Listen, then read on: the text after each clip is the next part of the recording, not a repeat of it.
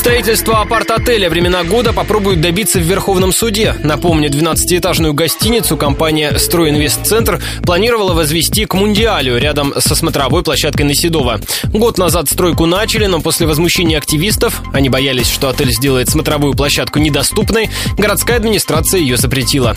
С тех пор между застройщиком и чиновниками идет судебная тяжба.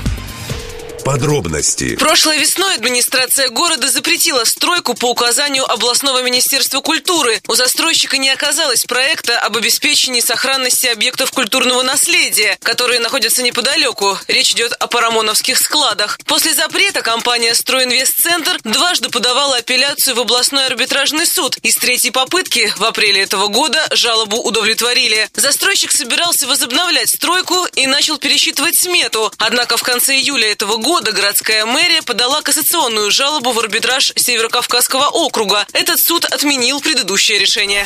Теперь компания-застройщик обратилась в следующую инстанцию, в Верховный суд России. Как заявил в интервью радио Ростова глава Стройинвестцентра Валерий Мазанов, есть надежда на положительное заключение.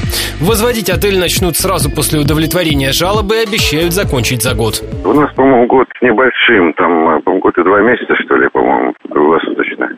Тут все зависит от того, когда у нас это произойдет Верховный суд. Надеемся, конечно, да. По крайней мере, до чемпионата мира точно. Если там получится в этом году решить вопрос. Это последняя инстанция, назовем так, да. Отмечу, на Седово собираются построить еще один отель в районе Журавлева. 12-этажный парус будет похож на знаменитый отель Бурдж Аль Араб в Дубае.